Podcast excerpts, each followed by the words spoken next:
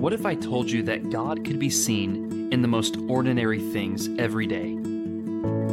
That if we just took a break from the busyness of our lives to just stop and look around, to consider the things that we encounter all the time and overlook,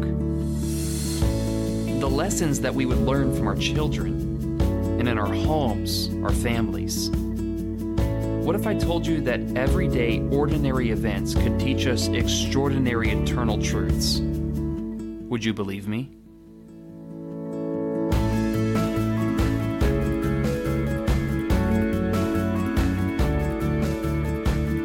Hey, everybody, and welcome back to the Set Your Mind Above podcast. I'm your host, BJ Sipe. I'm a Christian, a preacher, a husband, and a father. In this podcast, we take everyday, ordinary events and explore how they can teach us extraordinary eternal truths. I'm so glad that you've joined me for this episode. Now let's open up our minds, our hearts, and our Bibles together. Well, just when we thought we were finally getting our feet back underneath of us and finding a routine, something came up this weekend to throw us back out of routine. Kylie started feeling very poorly early Sunday morning, so she stayed home. And at first, I simply chalked it up to another rough day with her usual pregnancy sickness. But after getting home in the afternoon from worship, it became very apparent that this was no normal sickness. She called her OBGYN, who requested for Kylie to go into the urgent care and be tested for several different things first thing on Monday morning. As it turns out, somehow somewhere, she contracted the flu. The poor thing is absolutely miserable. Being pregnant and having the flu can be very serious if your temperature and hydration are not monitored closely, so we're staying on top of it and rotating plenty of liquids and Tylenol in her. We are double quarantined right now. As Kylie is quarantined in the room away from myself and the kids, and then the kids and I are staying put and not going anywhere either. We certainly don't want to spread anything in case one of us ends up coming down with it. A slight hiccup, but needless to say, for at least this week, we are back to abnormal once again.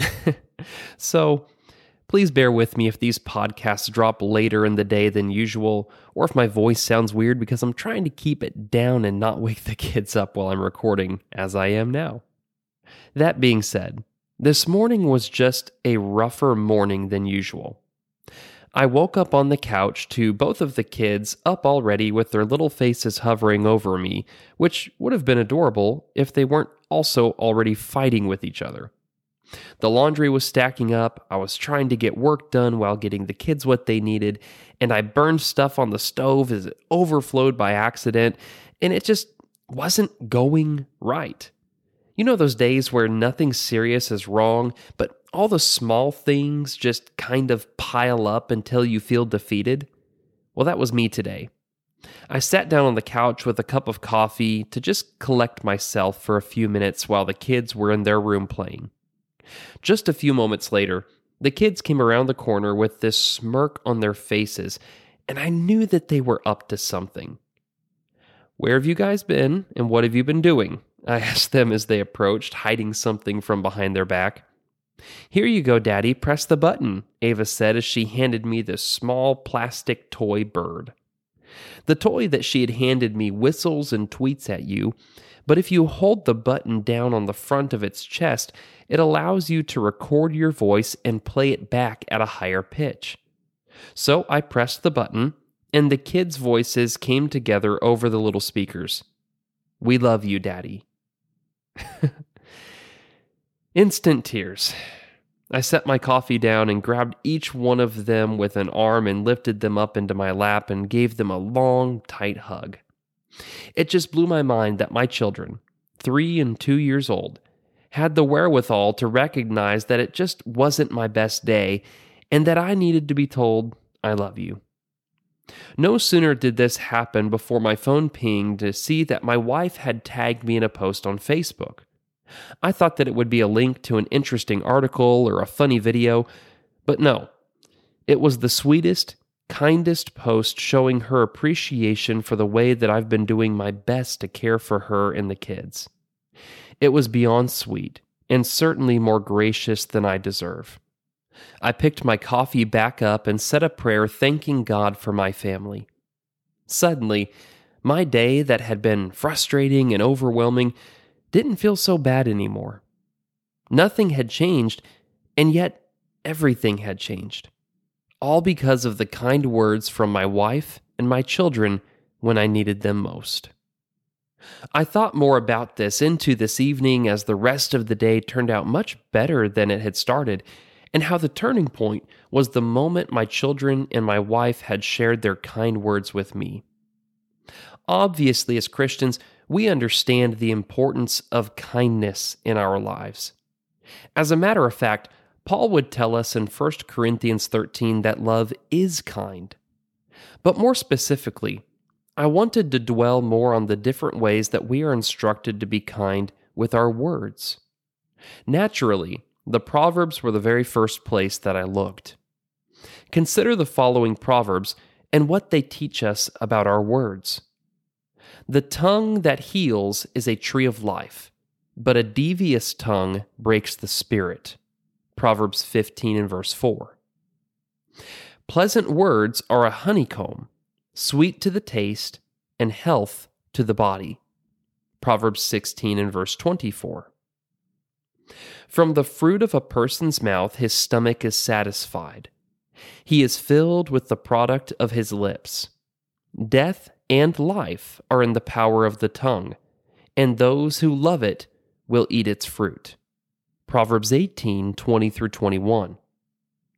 A word spoken at the right time is like gold apples in silver settings. Proverbs 25 and verse 11. Clearly, God is concerned with the way in which we speak to one another.